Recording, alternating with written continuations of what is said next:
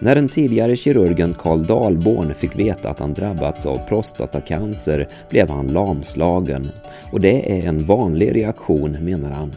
Men om sjukdomen är godartad så går den att hantera. Tio år senare lever Karl ett gott liv och försöker förmå andra att göra detsamma om det är möjligt. Utifrån olika texter och artiklar han skrivit i ämnet så berättar han här om grunderna kring prostatacancer och vilka behandlingsalternativ som finns för den som drabbas. Du lyssnar på en podcast från informationsportalen inom vård, hälsa och omsorg, vakano.se och jag som leder det här samtalet är frilansjournalisten Thomas Johansson. Vi befinner oss på Gärdet i Stockholm och jag sitter här med en ny gäst i podden och det är Karl Dahlborn är 78 år och jag fick för 10 år sedan beskedet att jag hade en allvarlig prostatacancer som redan spridit sig så den kunde varken opereras eller strålbehandlas utan jag fick hormonbehandling under drygt 6 år. Behandlingen var framgångsrik, tumören krympte och efter framsteg i tekniken fick jag till sist strålbehandling för fem år sedan. Jag är pensionerad kirurg och vill framhålla att jag varken är specialist i urologi eller onkologi som är läraren om tumörsjukdomar. Jag ska ändå försöka förmedla lite kunskap om denna gåtfulla och svårbehandlade sjukdom som jag lärt mig en hel del om under årens lopp. Det har sagts att man inte blir specialist på en sjukdom för man haft den själv. Men det är nog svårt beträffande prostatacancer som har så många variationer och behandlingsmöjligheter. Mm. Och eh, något av specialist har du blivit så tillvida att du till och med föreläser i vissa sammanhang kring patient, i, i samband med patientföreningar och annat som, är, som rör prostatacancer. Vill du berätta lite om det viktiga men ganska okända organet prostata? Ja, det är ju ett ganska okänt organ trots att prostatan eller blåshalskörteln spelar en viktig roll i fortplantningens tjänst. Vid orgasmen avger den ett sekret som spermierna från testiklarna och bitestiklarna måste simma i på sin vanskliga och långa färd mot livmodern för att befrukta ägget. Av flera hundra miljoner spermier i varje serusuttömning når ju bara en målet, så det gäller att få en bra start. Eller som en läkare en gång sa till mig, det gäller att ha tur. Prostatan är ungefär stor som en valnöt och är belägen nedanför urinblåsan framför ändtarmen. Genom prostata löper urinröret på väg mot penis och yttervärlden efter att ha passerat blåsans slutmuskel som lätt skadas vid operation. De båda trådfina nerverna ansvariga för erektionsförmågan är som klistrade på körteln och det krävs stor noggrannhet och försiktighet för att inte ska skadas vid operationen. Och eh, hur vanligt är prostatacancer i Sverige idag? Den är mycket vanlig och det är inte allmänt känt att prostatacancer är den vanligaste cancern i Sverige. I Sverige får omkring 10 000 män diagnosen varje år och nästan 2 500 avlider, det vill säga var fjärde man med diagnosen. Motsvarande siffror för bröstcancer är 7 000 nya fall och 1500 dödsfall. En skillnad är att bröstcancer i större utsträckning drabbar yngre och att prostatacancer främst är den äldre mannens sjukdom. Genomsnittsåldern för debut av bröstcancer är drygt 60 år och för prostatacancer drygt 70. 10 000 ja, som får diagnosen varje år och 2 500 som avlider. Det är ganska höga siffror. Vad finns det för riskfaktorer här? Ja, den främsta riskfaktorn är hög ålder, så man ska inte bli för gammal. Bara 10 procent av fallen debuterar före 60 år. Drygt hälften är över 70 år vid diagnosen. Vid 80 år har cirka 20 procent av alla män diagnostiserats med prostatacancer. Så man är ju inte direkt ensam. Mm. Hos äldre män som dött av annan orsak finns i stor utsträckning en cancer i prostata som aldrig gett eller kommer att ge symptom, så kallad okult eller tyst cancer. 50-80 procent av alla män har vid 80 års ålder en dold eller tyst prostatacancer. Då gäller det snarast att inte hitta den för att inte behandla eller oroa i onödan. Det är dilemmat med allt för intensiv diagnostik. Någon har ju sagt att det finns inga friska människor, det finns bara sådana som inte är ordentligt undersökta. Ärftlighet ligger bakom 10 procent av fallen. Har man nära släktingar som drabbats, till exempel en far och en farbror, särskilt i yngre år ökar risken för att själv insjukna. Etnicitet och geografisk tillhörighet har ett mycket stort inflytande på sjukdomsfrekvensen, men oklart på vilket sätt. Prostatacancer är mycket vanligt i norra Europa och i Nordamerika och synnerligen vanlig bland svarta nordamerikaner. Men är sällsynt i Asien som i till exempel Kina och Japan. Bland asiater som utvandrat till USA ökar dock risken påtagligt. Sockersjuka har ökat drastiskt i Asien, speciellt bland överklassen, sedan man tagit över våra dåliga matvanor. Och troligen kommer också prostatacancern att öka. Okej, så vad vet man då om orsakerna till prostatacancer? Ja, trots stora ansträngningar och studier vet man inte säkert. Men yttre faktorer spelar stor roll som jag sagt tidigare. Förekomsten varierar med geografin eller miljön och då sannolikt mest på grund av kosten. Men ingenting är säkert bevisat. Det är mycket svårt att göra studier, men mycket talar för att mättade fetter kan vara boven i dramat och även rött kött. Brist på D-vitamin och sol har misstänkts med tanke på mörkhyades ökade risk på nordliga och solfattiga breddgrader. Mörkhyade har också svårt att tillgodogöra sig solstrålarnas goda effekt på bildningen av D-vitamin. Vid blekansikten måste tänka på den skadliga effekten av för mycket sol. För äldre saknar det nog betydelse. Det är viktigare att skydda barnbarnen. Att inte vara överviktig är bra, liksom motion. Med tanke på den ökade risken för både prostata och tjocktarmscancer och även hjärt-kärlsjukdomar kan man vara skeptisk till LCHF-dieten, det vill säga mycket fett och proteiner men minimalt med kolhydrater. Man har börjat misstänka att inflammation i prostata kan bidra till uppkomsten av cancer. Inflammation som är orsakad, orsakad av en infektion. Det pågår forskning. Man kan jämföra med orsaken till cancer i livmoderhalsen och magsäcken där virus och en bakterie är boven i dramat. Risken minskas troligen av rikligt med grönsaker och frukt, i synnerhet tomater efter upphettning som är rika på antioxidanter.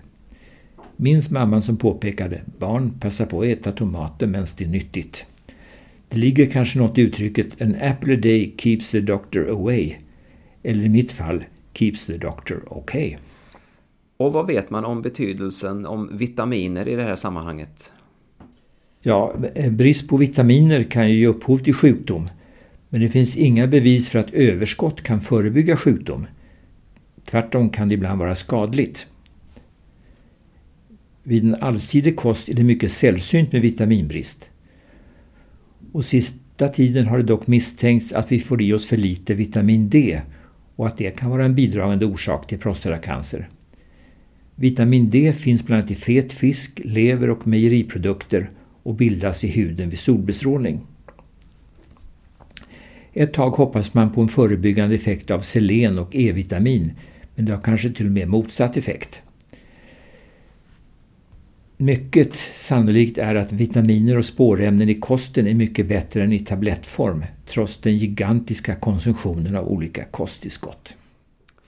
Kan du berätta något om prostatacancerns biologi eller egenskaper? Ja, eh, prostatacancer har många olika skepnader och uppvisar mycket stor variation i sin patologi, det vill säga det mikroskopiska utseendet. Och från att växa mycket, växa mycket långsamt utan risk för spridning, så kallad lågriskcancer, och till att växa mycket aggressivt och så småningom sprida sig lokalt och sedermera till lymfkörtlar och till skelettet, så kallad högriskcancer.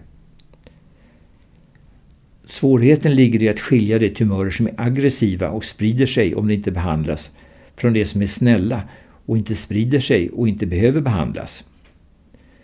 Har den spritt sig utanför prostata är prostatacancern i princip obotlig men den går att hejda. Vad är då symptomen på prostatacancer? Ja, I tidigt skede ger den inga symptom. Ibland påverkas vattenkastningen som dålig stråle och att man måste kissa oftare men oftast beror detta på en godartad förstoring. Blod i urinen kan förekomma och ska alltid utredas även om det oftast beror på andra orsaker. Förr om åren blev det oftast sjukdomsdebut i ett sent stadium och ibland med smärtor från skelettet då den spritt sig dit och med allmän kraftlöshet. Lyckligtvis sker detta mer sällan nu för tiden. Mm. Och hur sker diagnostiken? Ja, förr skedde diagnosen först genom att man, oftast genom att känna på prostata med ett finger i ängtarmen. Många patienter var undrande inför den undersökningen men det gav faktiskt ganska viktig upplysning. Då cancern växer oftast på baksidan av prostata och kan kännas som en förhårdnad. Och sen tog man ett prov med en fin nål. Men ändå ofta sent för botande behandling. Men man har inte haft möjlighet att ge botande behandling för de senaste 20 åren.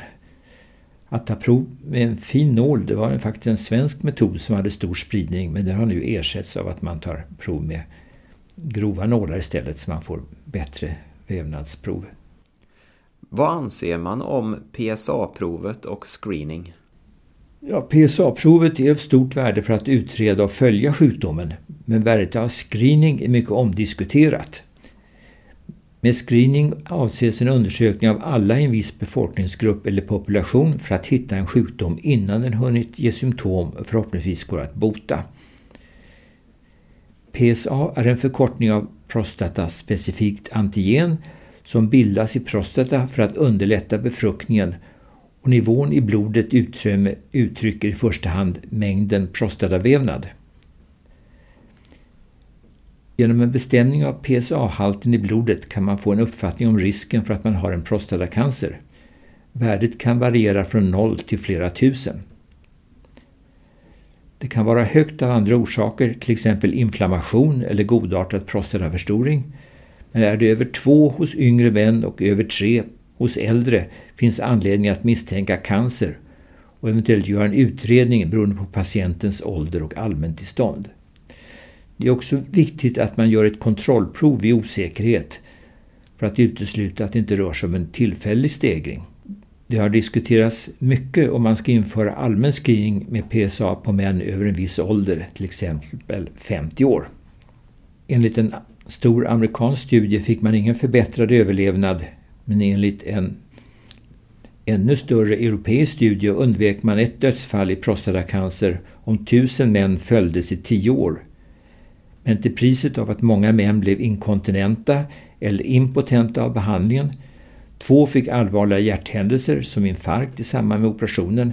En man av 3000 som följdes dog i samband med operationen.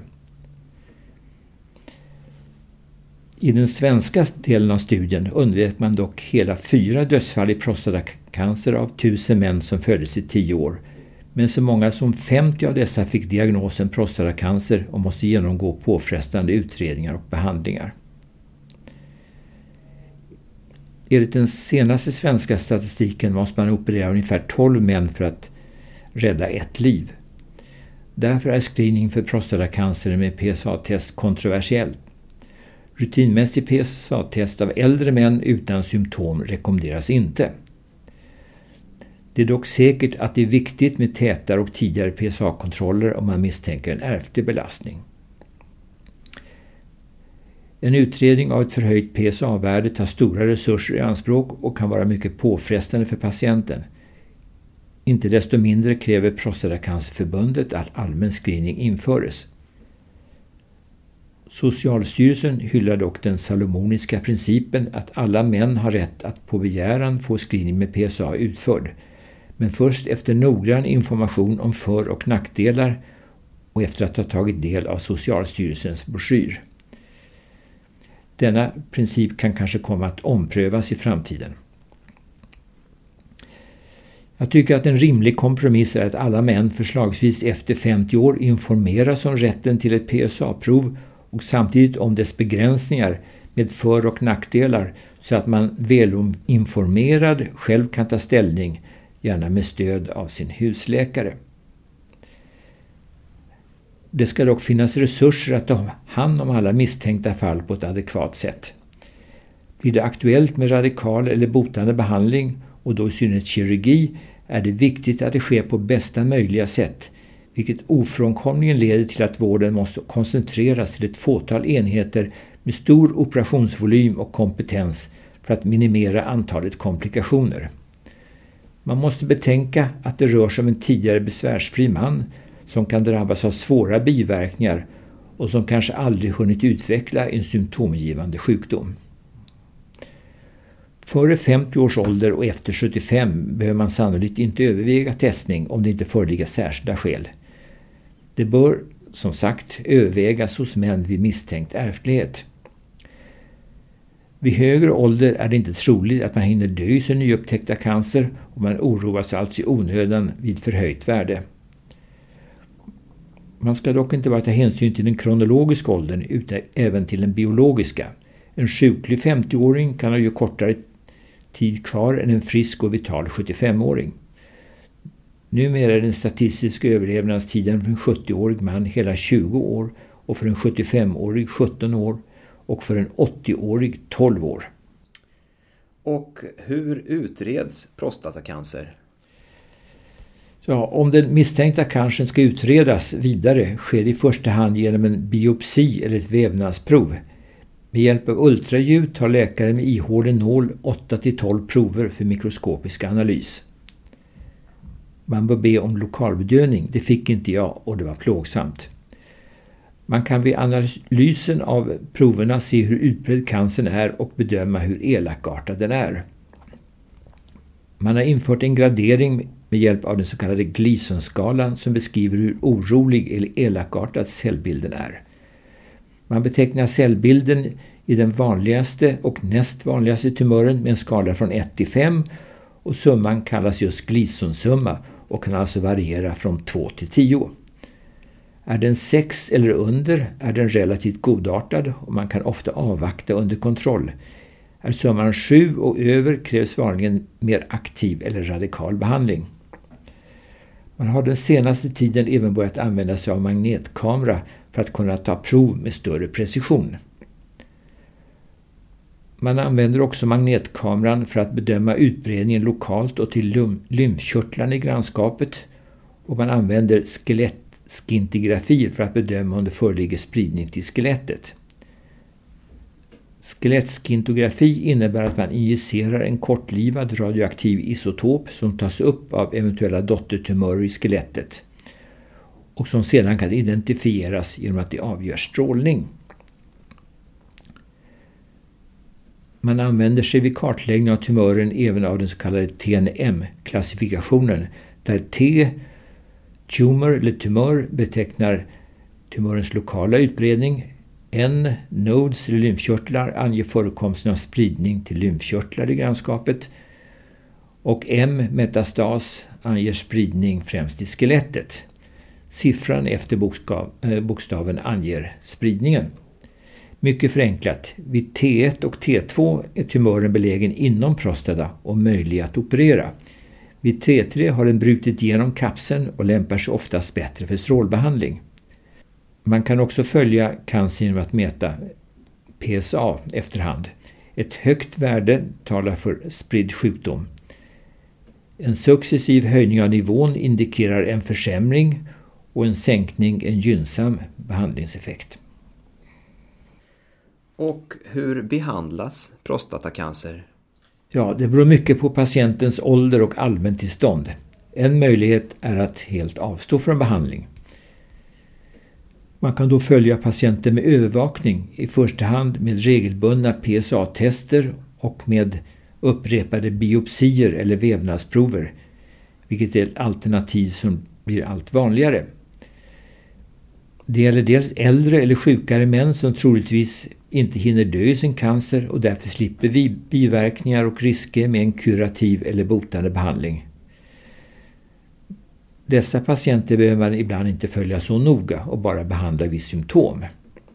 Att noga följa patienten är ett alternativ för yngre och friskare män med en mer godartad sjukdom som troligen är stilla i många år och kanske aldrig ställer till någon skada så att man istället dör långt senare i en annan sjukdom. Man kan också få flera år utan att man behövt behandlas så har man behandlingen i bakfickan. Man följer patienten med regelbundna PSA-prov och även med biopsier. Och man sätter bara in behandling vid en vändning till det sämre, det vill säga om PSA-värdet sticker iväg eller om glisonsumman ökar. Och det förutsätter naturligtvis regelbunden provtagning och det kallas vanligen för aktiv monitorering. Och det kräver givetvis en samarbetsvillig patient men på det sättet kan man som sagt skjuta upp eller undvika en behandling som tyvärr har mer eller mindre svåra biverkningar för det mesta. Och vid ställningstagande till behandling bör man naturligtvis ta hänsyn till den förväntade återstående livstiden och till patientens inställning efter utförlig information. Vad finns det för radikal eller botande behandling? När man bedömer att en radikal botande eller kurativ behandling är till nytta för patienten finns två huvudalternativ, operation och strålning. Om cancern är mer elakartad men begränsad till prostata kan hela prostata inklusive sädesflåsorna avlägsnas. Den operationen gjordes faktiskt för över hundra år sedan men med stora biverkningar.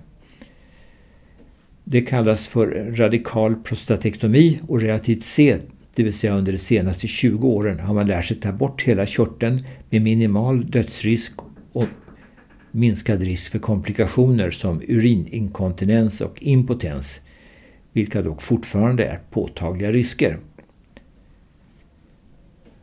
Operationen kan ske öppet på det klassiska sättet genom ett snitt i nedre delen av buken eller genom laparoskopi eller titthålskirurgi.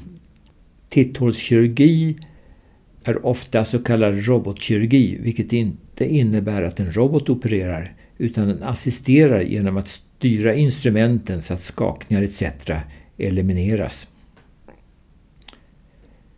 Den så kallade robotassisterade kirurgin blir allt vanligare men operationsresultaten av öppen kirurgi lär vara likvärdiga och är mer beroende på kirurgens erfarenhet och skicklighet. Efter titthålskirurgi går patienten vanligtvis hem påföljande dag och efter öppen kirurgi efter ytterligare någon dag. Det andra huvudalternativet är strålbehandling och den kan ske genom yttre eller inre elektromagnetisk strålning eller genom en kombination av dessa.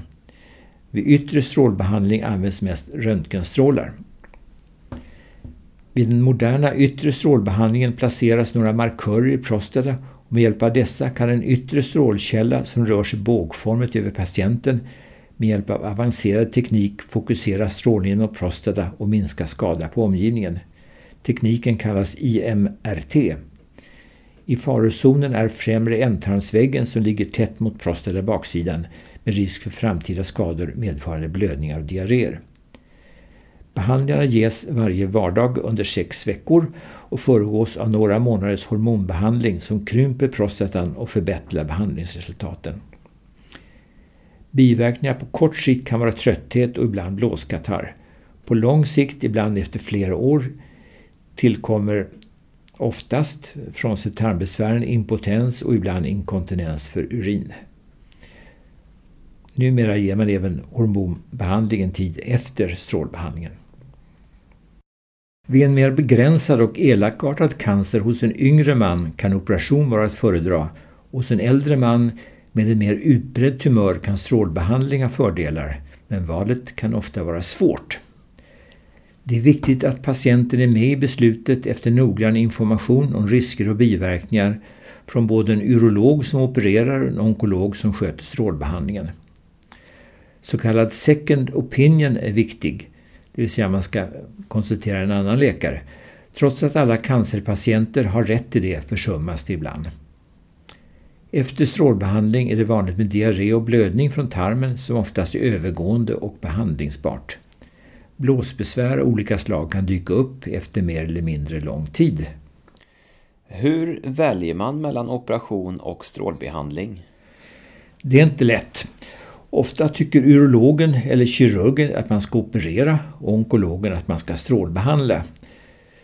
Och det varierar också olika. I Norrland är man väldigt förtjust i att strålbehandla och längre söderut så är man mer förtjust i att operera. Men prognosen beträffande överlevnad är sannolikt jämförbar, men biverkningar ser olika ut. Vid operation är det på kort sikt större risk för urininkontinens och även för impotens men på längre sikt lär skillnaderna jämnas ut. Vid en mer utbredd tumör som kanske växer utanför prostata är strålbehandlingen att föredra. Men däremot hos en yngre män med en begränsad tumör kan operation vara att föredra med tanke på att biverkningarna efter strålbehandling kan komma efter mycket lång tid. Och vad är då second opinion? Ja, det är som sagts tidigare viktigt med en så kallad second opinion som man alltid har rätt till och att man får höra en annan läkares uppfattning.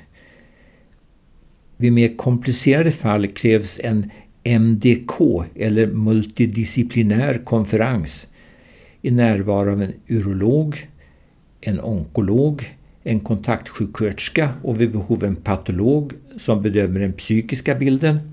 Vid mer komplicerade fall krävs en MDK eller som är en förkortning av multidisciplinär konferens i närvaro av en urolog, en onkolog, en kontaktsjuksköterska och vid behov en patolog som bedömer den mikroskopiska bilden och en radiolog som bedömer bildmaterialet.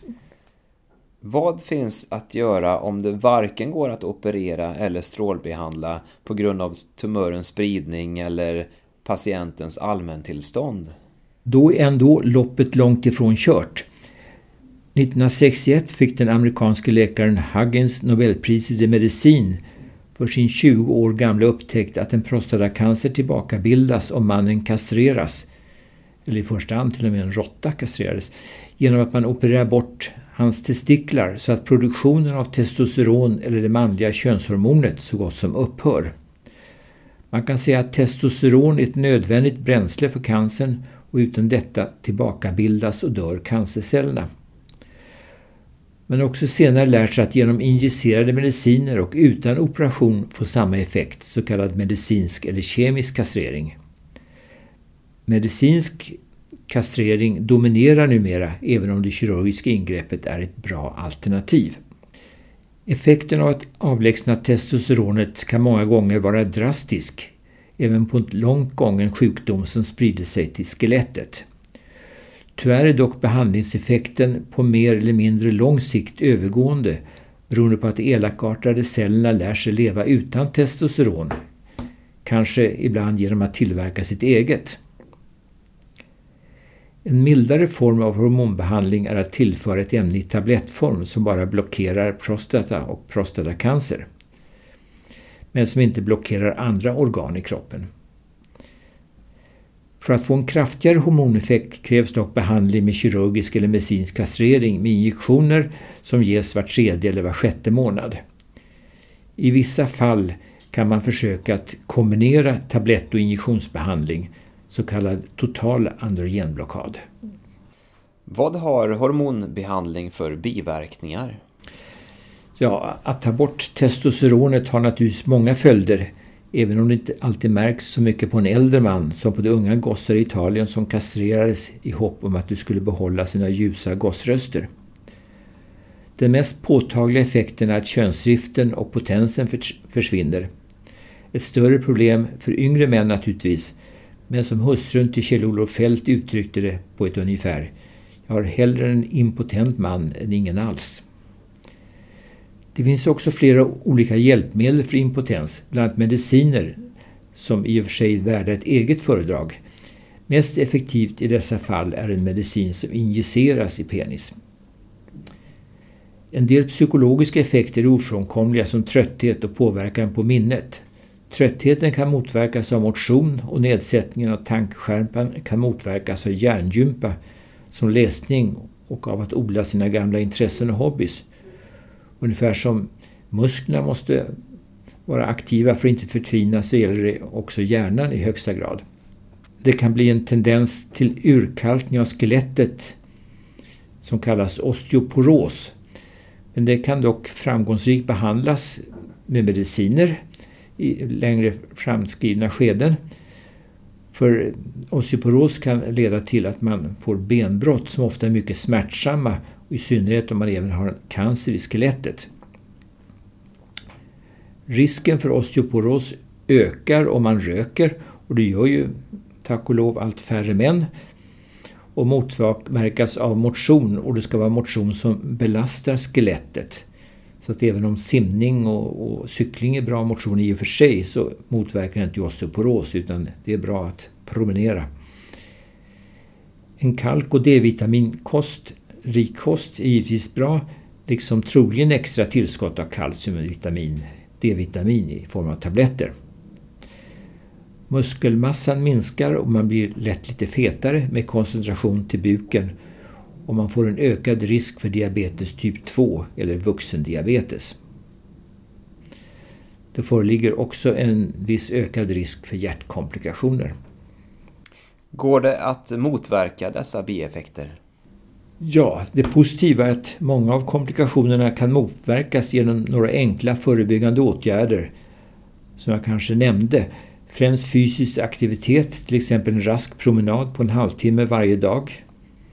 Och även varannan dag lär faktiskt göra en viss skillnad. Har man väl fått sin prostatacancer gör kosten troligen ingen större skillnad. Men det är viktigt att hålla i minnet att de flesta män med prostatacancer dör inte av den utan i hjärt-kärlsjukdom. Det innebär att man frånsett motionen bör hålla igen på kalorierna. Man kan inte hålla igen på motionerna men frånsett att man ska hålla på med motion så ska man hålla igen på kalorierna. Det vill säga undvika övervikt och enkelt uttryckt välja den så kallade medelhavsdieten med mycket färgglada grönsaker, frukt, fisk och magert vitt kött. Nötter istället för chips. Enkelomättade oljor som oliv och rapsolja istället för mättade fetter. Undvik charkuterier och naturligtvis sötsaker med snabba kolhydrater. Feta mejeriprodukter anses inte heller bra men motverkar troligen osteoporos eller urkalkning av skelettet då de innehåller lite mer D-vitamin men man kan med gott samvete välja fettsnåla varianter. Det gäller också att passa på så länge det är nyttigt med rödvin men max två glas per dag. Vad händer om hormonbehandlingen slutar verka? Ja, förr eller förhoppningsvis senare börjar tumören växa och sprida sig trots hormonbehandlingen. Den har lärt sig att växa utan testosteron eller också har den börjat tillverka det själv. Man kan pröva östrogen, det kvinnliga könshormonet, och i injektion då östrogen i tablettform ökar risken för hjärtkomplikationer. Tidigare så var det ju många män som fick östrogen i tablettform vid biverkningar men det hade en viss effekt på tumörer men ökade tyvärr risken för hjärtsvikt. Har man glädje av så kallade cellgifter? Ja, i högsta grad. Det visar att kemoterapi eller cytostatika, så kallade cellgifter, förlänger överlevnaden vid spridd sjukdom. Vanligen används först ett idegransextrakt, docetaxel, som ibland kallas taxotere, så länge används inom bröstcancervården. Det ges i infusion intravenöst var tredje vecka kombinerat med kortison. Det kan även ges tillsammans med eller ersättas av andra nytillkomna cytostatika. Nackdelen är biverkningarna som främst drabbar immunsystemet. Men sista tiden har det framkommit att prognosen troligen förbättras avsevärt om man ger cytostatika tidigare, tidigt i sjukdomsförloppet och då tillsammans med hormonbehandling. Och eh, nytillkommet är en enzymhämmare, arbiratron eller cytiga som blockerar cancercellens egen produktion av testosteron. Fördelen är att det har få och ringa biverkningar. Nackdelen är att det är mycket dyrt så att många landsting inte ville betala. Men efter mycket protester och en prissänkning efter en prissänkning är det nu tillgängligt för behövande patienter i hela landet. Det har också tillkommit andra mediciner med dokumenterad effekt på symptomlindring och överlevnad som ensalutamid eller Xtandi som blockerar testosteronets effekt på prostata och cancern i likhet med tablettbehandling. Det är således en antiandrogen. En stor fördel är att dessa mediciner har få biverkningar men en nackdel är förstås den höga kostnaden. Radioaktiva isotoper eller inre strålbehandling, till exempel radium-223 eller exofigo som ges mot skelettmetastaser är nya värdefulla tillskott. Yttre strålbehandling har sedan länge och med framgång getts mot smärtsamma skelettmetastaser och även olika benstärkande mediciner. Nya cytostatika och vaccinationer väntar dessutom runt hörnet samt olika immunologiska behandlingar. För många år sedan hade jag en patient som bara var lite över 60 år. Där jag sent på våren hittade en tarmcancer som spritt sig till levern. Trots att jag så försiktigt och optimistiskt som möjligt informerade honom om den dåliga prognosen blev han mycket upprörd över att jag varit uppriktig och förstört resten av hans liv. Men efter sommaren kom han tillbaks till mottagningen och tackade mig för att jag skänkt honom den bästa tiden i livet. Han hade stannat kvar i sitt företag så länge att han bland annat hann ta fram en ny och mycket lyckad kaffeblandning. Resten av sommaren hade han ägnat åt sin unge sonson med bland annat läsning, samtal och fisketurer. Det hade inte blivit av om han inte vetat att hans tid var utmätt. Senare på hösten ringde hans son för att höra om det fanns plats på det lilla privatsjukhus där jag tjänstgjorde då pappan ville vårdas där sin sista tid. Plats ordnades men patienten avled i väntan på ambulansen. Ja, då Karl närmar vi oss slutet för det här samtalet. Har du några avslutande ord? Ja, det har jag. Kanske inte särskilt originella. Men det är viktigt att ta vara till livets alla glädjeämnen, vare sig man är sjuk eller frisk. Många glädjeämnen kan man paradoxalt nog ofta uppskatta mer när man blir äldre och kanske sjukare och äntligen får vara sig själv utan alla plikter och krav. Många prostatacancerpatienter blir förlamade och helt slagna till slant av sin diagnos. Men till skillnad från min patients är prognosen ofta inte så dålig för prostatacancerpatienten och sjukdomen kan vara en nyttig påminnelse om vår dödlighet och möjligheten att ta tillvara vår begränsade tid och fylla den med innehåll. Lägg liv till år och inte år till liv. Du har lyssnat på en podcast från informations och utbildningsportalen Vakano och jag som ledde det här samtalet heter Thomas Johansson. Vi är tacksamma för dina synpunkter på programmet och kanske har du tips eller önskemål om andra spännande forskningsområden inom vård, hälsa och omsorg. Kontaktuppgifter hittar du på vakano.se och där hittar du också andra intressanta poddar och artiklar. Välkommen dit!